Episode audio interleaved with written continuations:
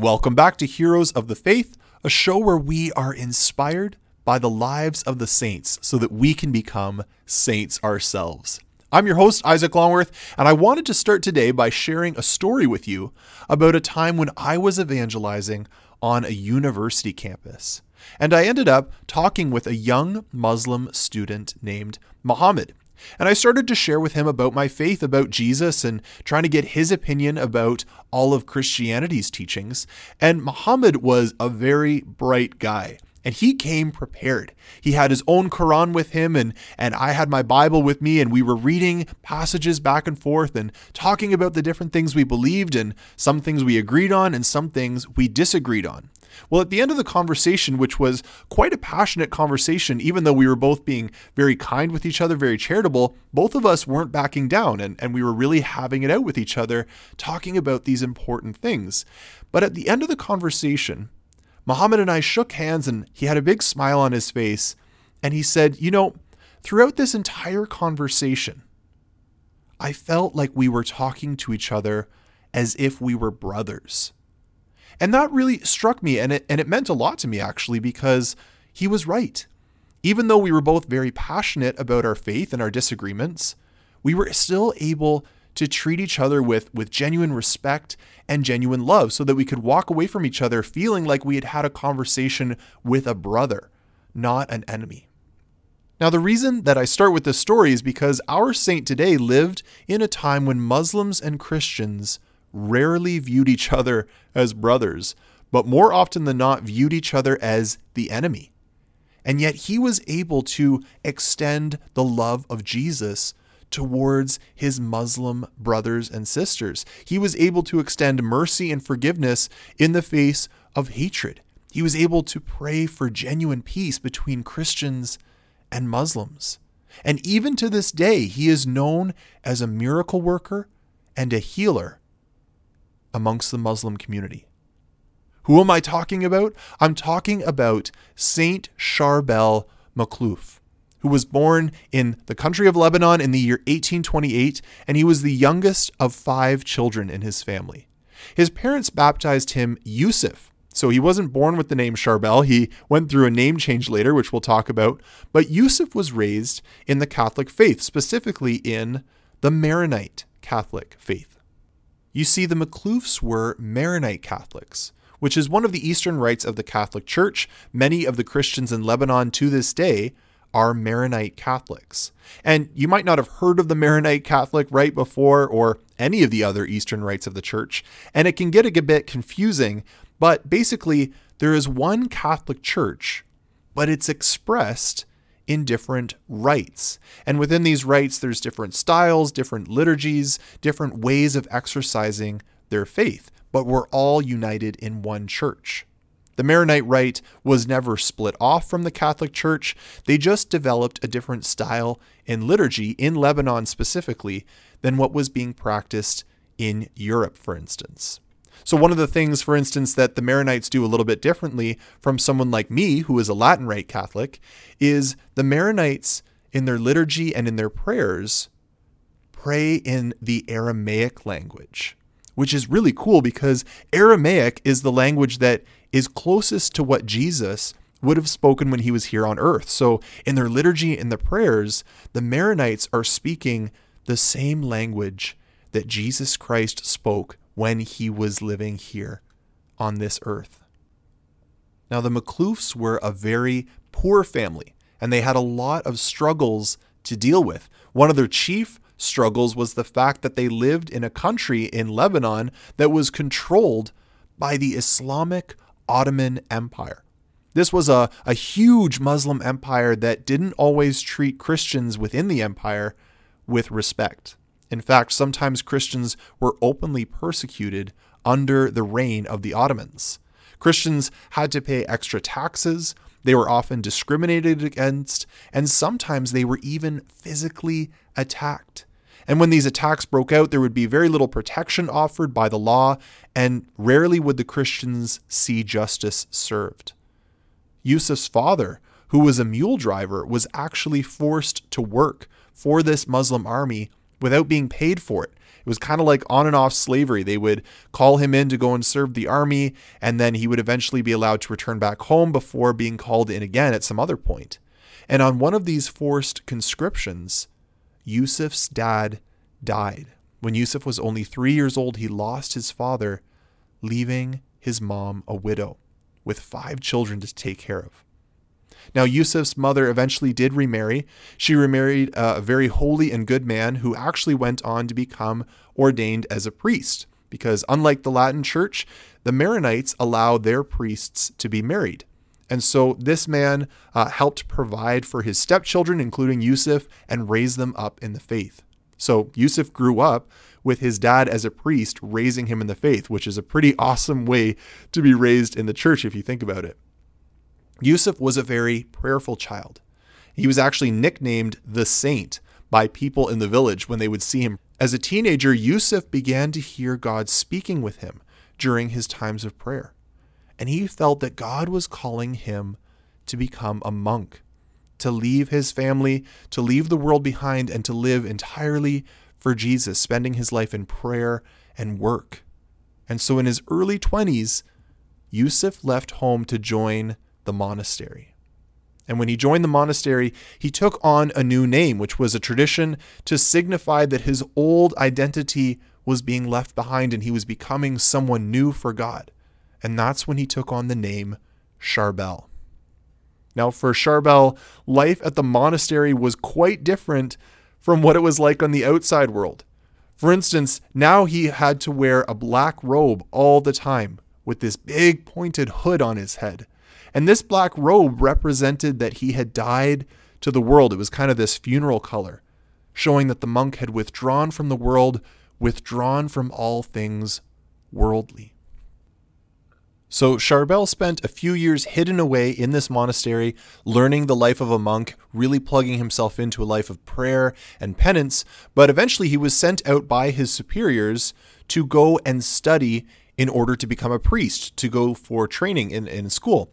But even in school, Charbel worked at maintaining his strict monastic lifestyle, eating simply, uh, working hard, and being obedient to his superiors. Well, he was ordained a priest when he was 31 years old, and he eventually returned back to the monastery that he loved so much, immersed himself back into the life there, and he lived there for 16 years.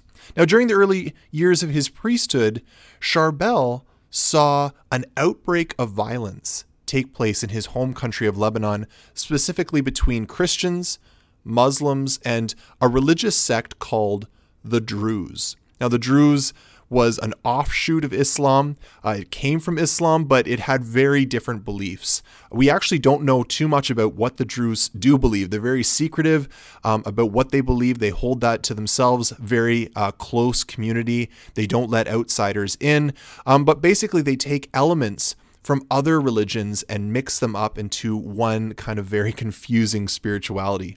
But whatever they believed, the Druze militants began attacking and raiding Maronite Christian villages in Lebanon. They began killing Christians, burning their monasteries, and destroying their homes. And so the Christians had to flee to a nearby city in order to take shelter. And the reason they fled to this city is because they were promised protection by the Muslim leaders of that region. However, when push came to shove, the Muslim leaders betrayed them. They had taken away the weapons of the Christians as they were coming into the city, and they promised that they would protect them from the Druze. But when the Druze attacked, the Muslims withdrew and allowed the defenseless Christians to be slaughtered. And it was a massive slaughter.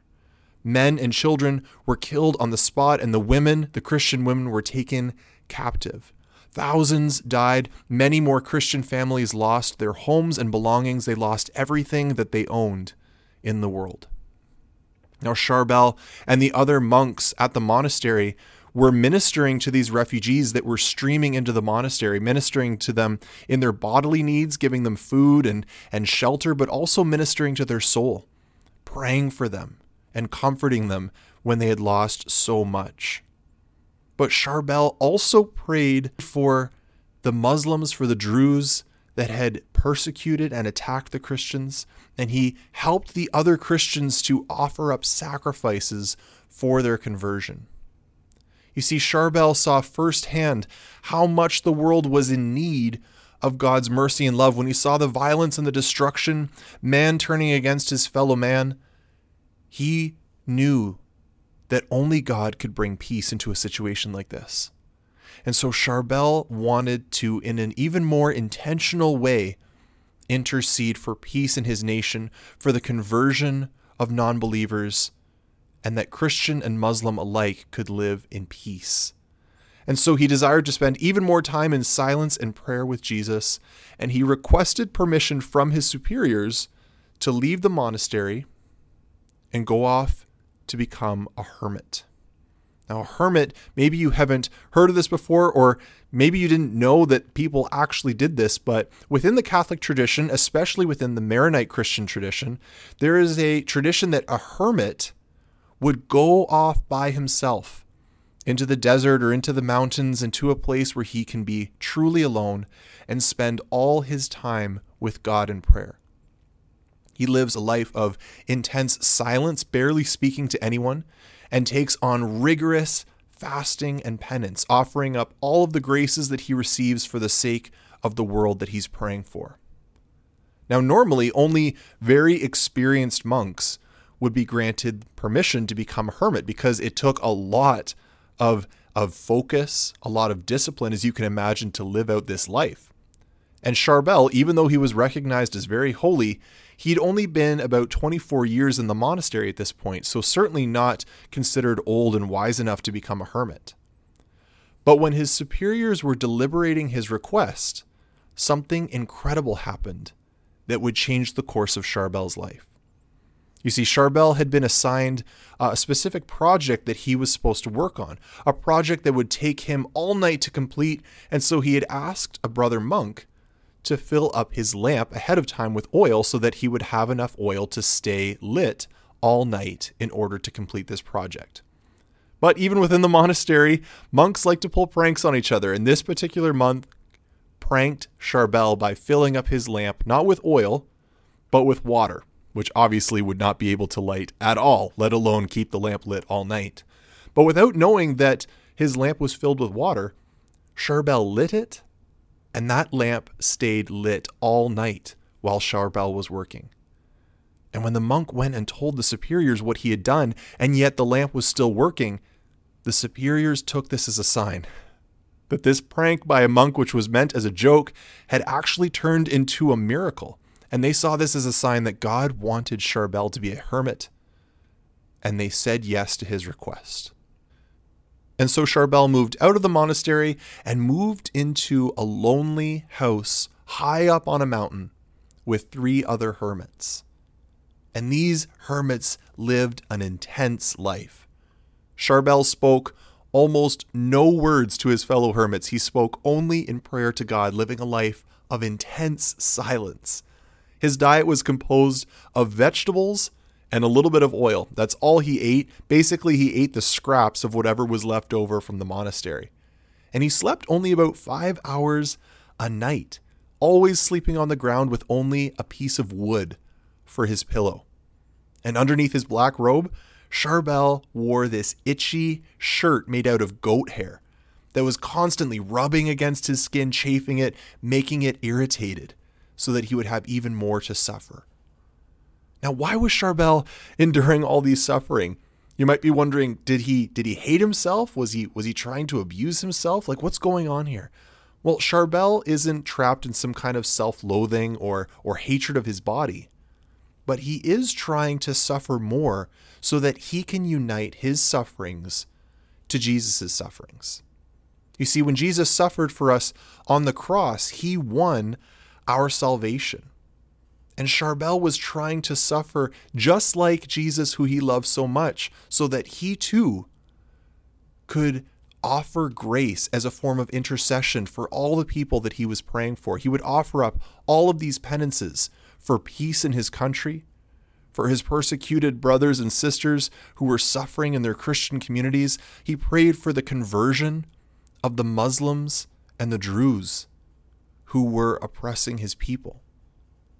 And he also was growing closer to God through his sufferings because the penances helped to separate him from all of the goods that were in the world so that he could focus on gaining spiritual goods. And man, oh man, did Charbel have spiritual goods. This man could pray like no other. Before he would celebrate Mass, he would pray for several hours just to get himself ready. And then once the Mass was done, he would pray for up to three hours afterwards in thanksgiving for the gift of the Mass, for the gift of the body and blood of Jesus being made present in this sacrifice to the Father that he was able to participate in. He had a love for the Holy Eucharist, for the Mass due to his closeness with God through, through his constant prayer, his intercession when he prayed for others was extremely powerful. He was well known in the region for the miracles that God worked through him, and slowly his fame began to spread. Charbel was a guy, he just wanted to live a quiet life for God. He just wanted to be a hermit on the top of the mountain and talk with God for the rest of his life. But because the miracles were happening so much through his prayer, his superiors actually ordered him, even though he was a hermit, to leave his house to go and work miracles among the people. And he was obedient to them. He was obedient and left, and miracles followed wherever he went. People were healed physically when he prayed for them when he blessed them, when he when he sprinkled them with holy water, illnesses and injuries would be cured on the spot. There's this one story of him being summoned to go to the the home of a powerful Muslim leader because his son was on his deathbed suffering from sickness. And Charbel, a Christian, was invited into this Muslim man's home and he blessed his son with holy water, and instantly his son was healed. Perhaps even more amazing than the physical healings was the fact that Charbel was able to heal people of severe mental illnesses. Once, this group of friends brought this man who was violently and mentally disturbed. He was so mentally unwell that he had to be restrained at all times because he was violent and would lash out at people. He had no control over what he was doing and they brought him to the to the hermitage and pleaded with Charbel to do something. But they couldn't even bring him into the house to see him. So Charbel came out to meet them, and he quietly asked the man to follow him to come into the chapel and to pray before the tabernacle. And the man did. He peacefully followed Charbel. Charbel sat him down and read to him from the Bible. And as he read from the Gospels, as he read from the stories and the accounts of the life of Jesus in the Bible, the man regained his full mental health and left that place completely healed and went on to have a peaceful and happy life. But Charbel did more than just heal people as his miracles. Once the farmers came to him because these locusts, this swarm of grasshoppers and locusts had infested their fields and they were eating their livelihood. And Charbel quickly went down to these farmers' fields and blessed their fields with holy water. And every field that he blessed, immediately the locusts would leave and they would fly away, never to return. And he saved the crops of the farmers, saving not only their crops, but their livelihood and the lives of their families from starving that year. All of these miracles that God worked through the hands of this holy man. But despite all of these miracles, Charbel never fell into pride. He never thought to himself how great he was, how holy he was because of all these miracles. No, Charbel knew that it was all the power of God. And whenever the miracles were done and his superiors said he could go back home, Charbel would gratefully go back to his hermitage and enter back into the silence and the prayer. Well, when Charbel was 70 years old, he had a massive stroke one day while he was saying Mass, and he never fully recovered. In fact, he died eight days later on Christmas Eve day. And when he died, his brother monks came up to bury him in a simple grave close by. But even though he was dead, the miracles surrounding Charbel didn't stop. Because for many days after his burial, people noticed that there was a mysterious light glowing around his grave. Many, many people witnessed it, both Christians and Muslims. Another wild miracle that involved Saint Charbel happened about 50 years later when some priests went on a trip, on a pilgrimage, to go and see his tomb. And after they had seen the area and looked around a little bit, they did what maybe all of us do on vacations. They decided to take a picture outside of the monastery. And when the picture was developed later on, they saw that they weren't alone in the picture. But there was this mysterious monk with a white beard standing with them. And when they showed this picture to those who knew Saint Charbel while he was alive, they immediately recognized that's Charbel. It was like Charbel from heaven had miraculously photobombed their vacation shot. And since there was no living photos of Charbel when he was alive, that picture, that miraculous picture, became the basis for all of the portraits that we have of the saint today. And the miracles didn't stop, they continue to this day. In 2004, there was a Muslim couple whose son had tendons in his legs that were too short. And so they had twisted and deformed his legs, and he needed cast therapy to stretch out the tendons. Well, this Muslim woman had a dream in which Charbel appeared to her. Now, she didn't know who he was, but this old man with a white beard and a black robe came to her in a dream and told her to follow him up a rocky mountain path to his house. And once inside, in this dream, he directed her to place her sick son on his bed.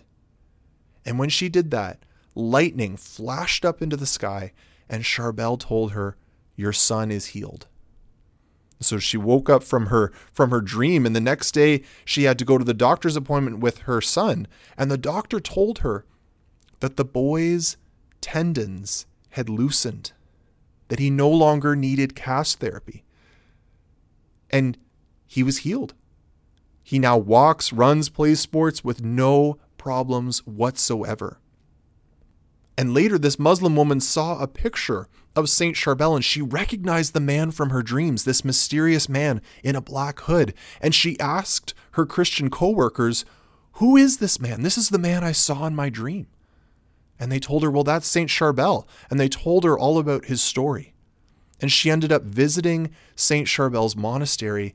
And when she went there, she was amazed to recognize the path to his house as the same one she had walked in her dream. In 2019, there was this Druze couple who had become pregnant, but ultrasounds showed that their baby boy had a congenital heart condition. It was going to be a very risky life for him after delivery. And their sister in law told them that they should pray to Saint Charbel, which didn't make a whole lot of sense because they were Druze. They didn't believe in Christian beliefs, and yet they trusted her and they began to ask for his intercession. Well, when the birth came, the medical staff was standing by for an emergency surgery on the baby. But their sister in law, who wore a necklace with a picture of St. Charbel, told the medical staff, Charbel will do the surgery and cure my nephew. Now, as you can expect, the medical staff ignored her, like, okay, crazy lady, we're going to do the surgery and you can just pray or do whatever you want on the side. But when the baby was born, he was born completely fine. And the doctors had no explanation.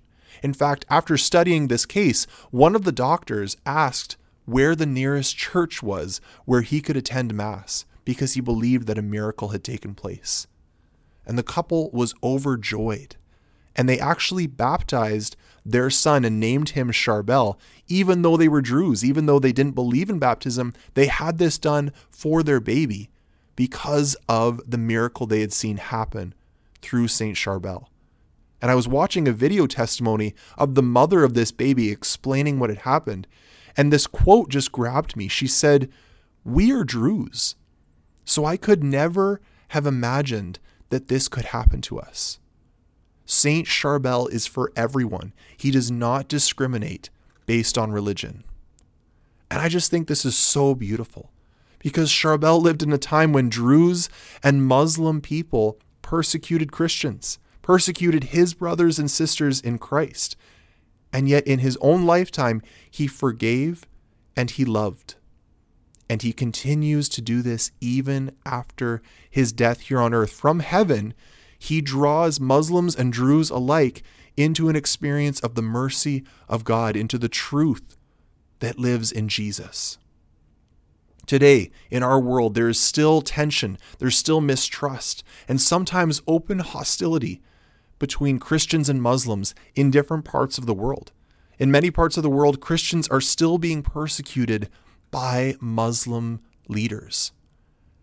And yet, Charbel teaches us that for the Christian, the way of life that we live is peace, of forgiveness.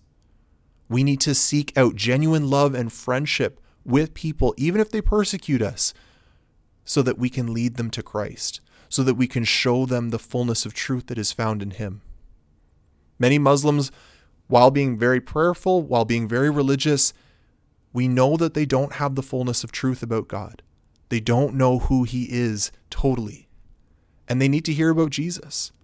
But this will only happen, they'll only be able to listen to us if we come to them from a place of genuine love for them, respect for them, treating them as brothers and sisters and not our enemies. And Charbel was an example of this. So let's pray right now that we would become saints like Saint Charbel was in order to bring this peace into the world. In the name of the Father, the Son, and the Holy Spirit, Amen. Charbel, you were able to forgive those who had attacked your people, and you were able to extend God's healing and miraculous power towards them.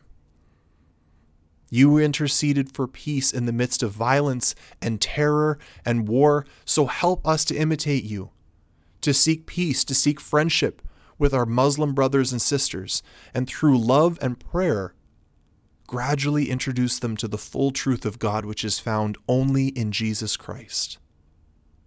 St. Charbel, you understood the value of silence. You realized that in order to more clearly hear the voice of God, you had to tune out the noise of the world. So help us to tune out that noise, to turn off the music and the media and the busyness of this world sometimes so that we can be attentive to what God is saying. St. Charbel, you saw healings and miracles break out throughout your life. And you continue to pray for healings from heaven to be given to us while we are here on earth. Help us too to step out in faith, to pray with the sick, to see God perform signs and wonders in our world today. We believe that it happened with you, and we believe that it can happen again through us. Saint Charbel Makhlouf, pray for us. In the name of the Father, the Son, and the Holy Spirit. Amen.